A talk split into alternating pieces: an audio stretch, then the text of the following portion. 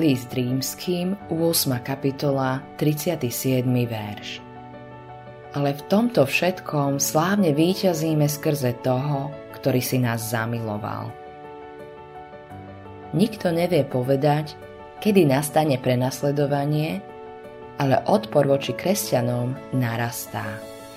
V starých kresťanských krajinách sa čoraz viac ľudí obracia k cudzím náboženstvám a ateistickej filozofii s úmyslom konkurovať kresťanskému spôsobu myslenia a životnému štýlu.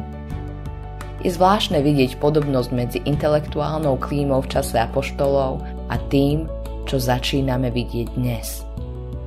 Preto sa nesmieme čudovať, ak nás postretne to, čo prvých kresťanov.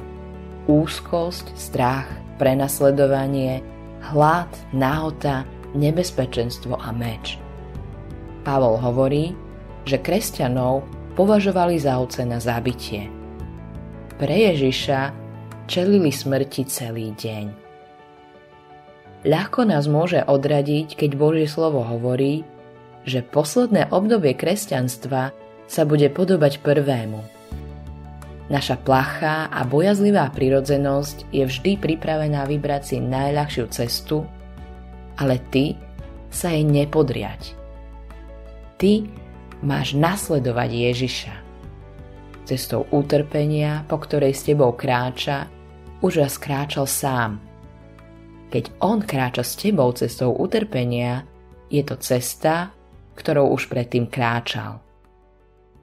Dostaneš silu a moc vytrvať skrze Božie slovo.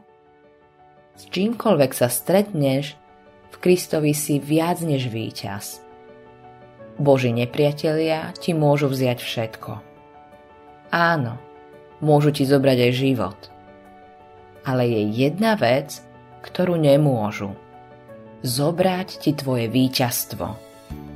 Vlastníš ho v Ježišovi.